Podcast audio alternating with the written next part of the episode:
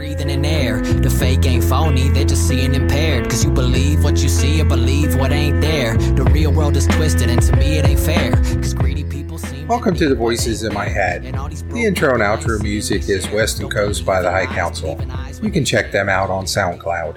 Welcome back. Back with another episode of somebody sticking their nose into someone else's business when they shouldn't have. Or at least that is my opinion, is that someone got involved in a situation they shouldn't have, and now we have a man that is dead, and potentially the individual could be charged with murder. And we will see. And this thing's blowing up. And I'm talking about the death of Jordan Neely in New York on the subway, where there was an altercation. And I've talked about many times about not getting involved. Now, it, it's a difference between if the person's being violent and you're protecting somebody, but as we're going to see in the facts, that I don't think the actions were equivalent to the level of force being used against this man, and now he is dead. So, but before I begin, there, there's a quote out of a John Wayne movie that I love, and I, I, I love John Wayne movies. This is one of my favorite, and it's from Big Jake. And if you haven't seen Big Jake, it's well worth watching. So I'm gonna just quote. It's one of it's from one of the uh, opening scenes. It wasn't the very first one, but it was at the very beginning when you're introduced to the John Wayne character and you understand who he is.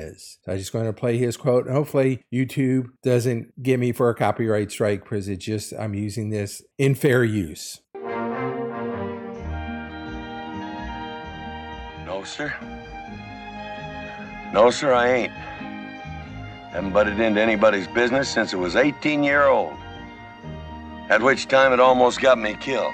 And that's what I I'm thinking is happening here. I was raised, and my my dad taught me this: is stay out of other people's business. Don't point yourself because I would I would you know as a little kid you go to him and you'd say, hey, this is what's happening. He's like, how is that your business? mind your own business. I used to hear that all the time. And I think if we had situations like that, that Jordan Neely may not be dead. So I am on Washington Examiner. This article is dated May 4th, 2023. The headline is Jordan Neely, everything to know about shocking subway death in New York. So we're going to get into the details. The death of Jordan Neely, a New York homeless man who died after a transit rider placed him in a chokehold, has made national headlines after medical examiners ruled his death a homicide. Video footage of the incident has circulated on social media, causing widespread protests in New York, even extending down into the subway where Neely was killed. Here's what to know about the incident. Who is Jordan Neely? Jordan Neely, 30, was a homeless black man who is known for being a Michael Jackson impersonator and performing in Times Square. Neely was screaming on the subway about how he did not have anything to eat or drink, with witnesses saying he was behaving in a quote hostile and erratic manner. Now, hostile is subjective. Was he really attacking people or was he just flailing his arms around, getting into people's faces? And all that makes a difference because the amount of force I'm allowed to use is dependent on the level of threat or what I perceive as the threat. What happened on the subway? So I'm back to the article. Sometime after Neely began screaming on the subway with some witnesses saying he was throwing trash and yelling at passengers. A 24 year old white man approached him and moved to restrain him. So he's throwing trash. Yes, no one likes to have trash. Someone could get hurt, but he interject himself. Now, it'd be one thing if he's standing between Mr. Neely and the trash being thrown. So, hey, you're throwing the trash at me, and other people aren't going to be hurt. But he got involved to try to stop Mr. Neely from his throwing his trash trash or doing whatever he was doing. In the video posted by freelance journalist Juan Alberto Vasquez, the 24 year old placed Neely in a chokehold while two other men assisted. Neely pushed off one of the men holding down his arms and kicked his legs trying to free himself. So, yes, obviously he's having a mental breakdown and someone's trying to put me in a chokehold, especially if I can't breathe or I feel like I can't breathe. I'm going to panic and you're going to have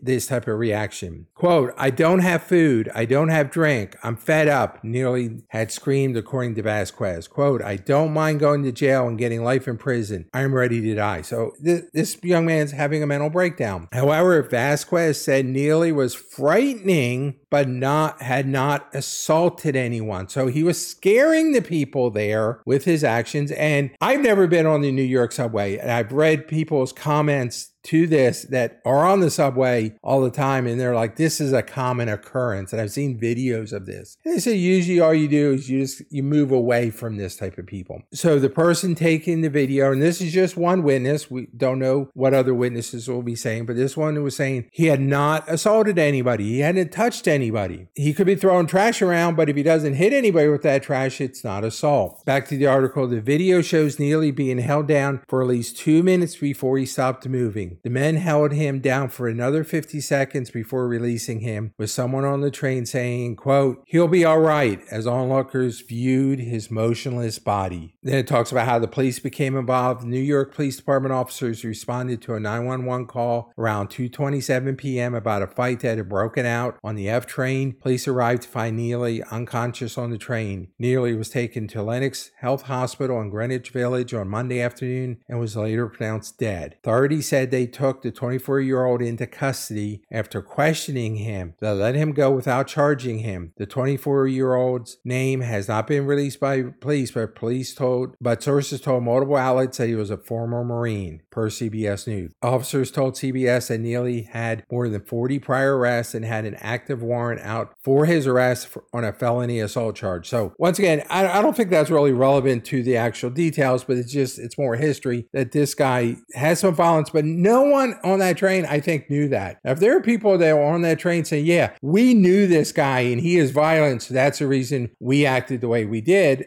I guarantee no one there, they just thought it was just another crazy on a New York subway. Back to the article Neely's death ruled a homicide. On Wednesday, the New York office's uh, chief medical examiner released the cause of death as, quote, compression of neck or a chokehold and ruled Neely's death a homicide. No charges of, homicide have been delivered in the case involving Neely's death as of Thursday. The medical examiner's cause of death ruling itself does not determine intent or culpability. And then it gets into how the activists, BLM, Reverend Al Sharpton, and others are trying to make this a racial incident and are calling for prosecution. Now, I'm, I'm going to skip over that because I, I, wanted to get into the details of of this situation. And I did erase an article uh, several months back about a Kansas City firefighter who was killed because, once again, he involved himself into a situation that, in my opinion, he should not have. Now, this firefighter from pictures, big guy, big arms. There was a man in a gro- in a convenience store. The firefighter was off duty. He was in the convenience store. There was another gentleman in there who got into a verbal confrontation with the workers at the convenience store. The firefighter, a guy named Anthony Santini, inserted himself into the situation because the supposedly the the man said, "I'm going to go to my car and get my gun and come back and shoot you."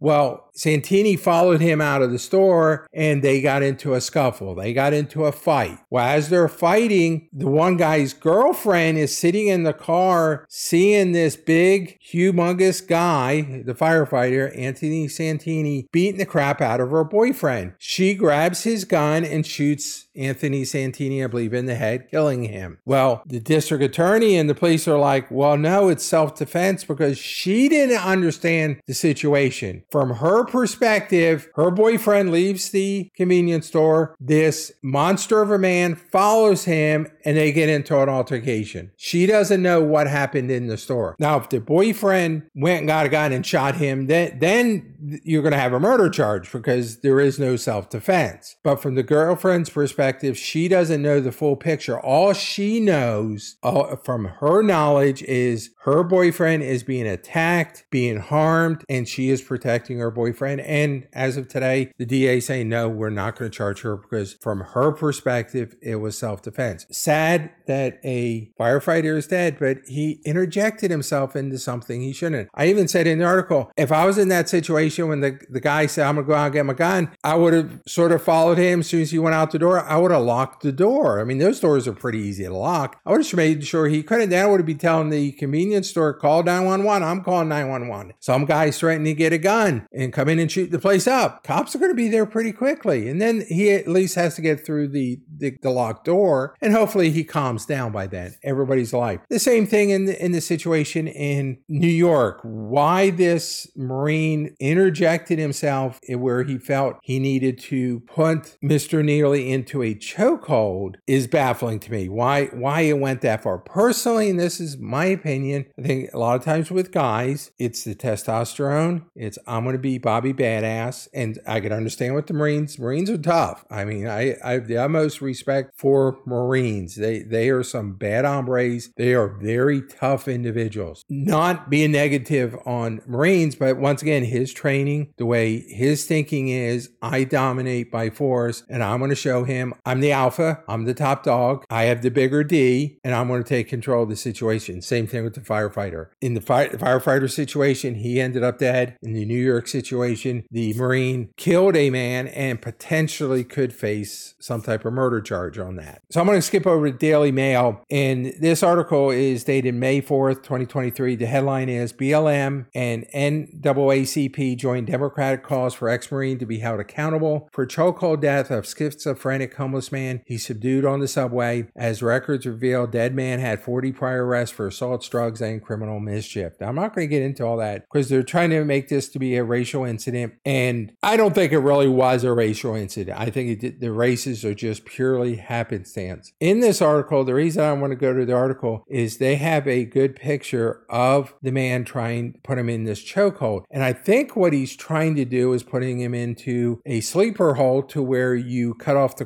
carotid arteries. And if you cut it off, I think it's 10 seconds. And I got an article I'm going to pull up and show you that you pass out. And I think that's what he was doing. But when you, you look at the hold that he has on the man, I'm not an expert on this chokehold. And other people that are experts may be looking at this. My understanding of how you do the chokehold is your elbow has to be right underneath the chin or right at the chin. And the goal is not to put pressure on the trachea or the throat, but to put pressure on the sides of the neck was where the carotid arteries are. And you cut off the blood flow. From this picture, his forearm is underneath his chin, pressing against his neck. Then he has his right hand behind his head, putting pressure on that. That is what I think is where he went wrong. He didn't know how to perform this. He thought he did, or he thought I will be able to subdue him. And it's one thing if you have maybe one arm around